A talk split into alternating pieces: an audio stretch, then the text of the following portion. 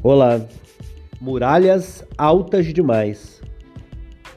Você já pensou que o processo natural das coisas é a gente entender e achar que quando passarmos determinado obstáculo vai ficar mais fácil?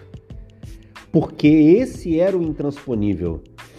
Na verdade, eu vou te dizer duas possibilidades. Uma é de ficar mais difícil porque você mudou de nível, e outra, de ficar mais fácil, aí é a razão do podcast. Ficar mais fácil por quê? Porque, na verdade, a muralha que você tem que ultrapassar é tão alta, tão poderosa, tão pujante, que quem está do outro lado está descansando, dizendo: ali ele não consegue. Ali ele não dá conta. Não vai pular, não vai quebrar, não vai destruir, coisa alguma. E aí então, quando você está se preparando para transpor essa muralha impossível, você não está só vencendo a muralha, você está vencendo a guerra do outro lado. Presta bem atenção. Não é uma, uma história que eu estou te contando, isso é real. Se você luta muito bem essa batalha que você está vencendo, você assusta o próximo inimigo. Tá certo ou tá errado?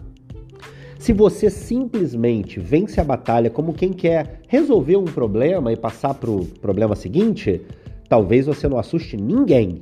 Mas quando você vence a lá Davi vencendo Golias, que além de tacar uma pedra bem linda na testa do gigante, você ainda corta a cabeça dele com a própria espada para ele não te visitar no futuro, você concorda que o gigante que está te assistindo lá longe vai pensar duas vezes em te enfrentar? Eu tenho certeza que sim.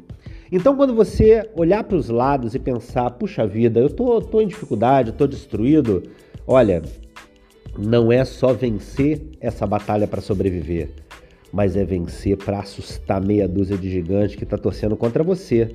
E na hora que você vencer esse gigante atual, arrebentando ele, e cortando a cabeça, o resto ou vai aplaudir ou vai correr.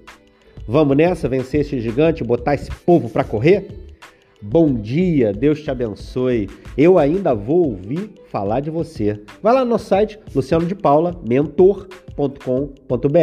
Tchau, tchau.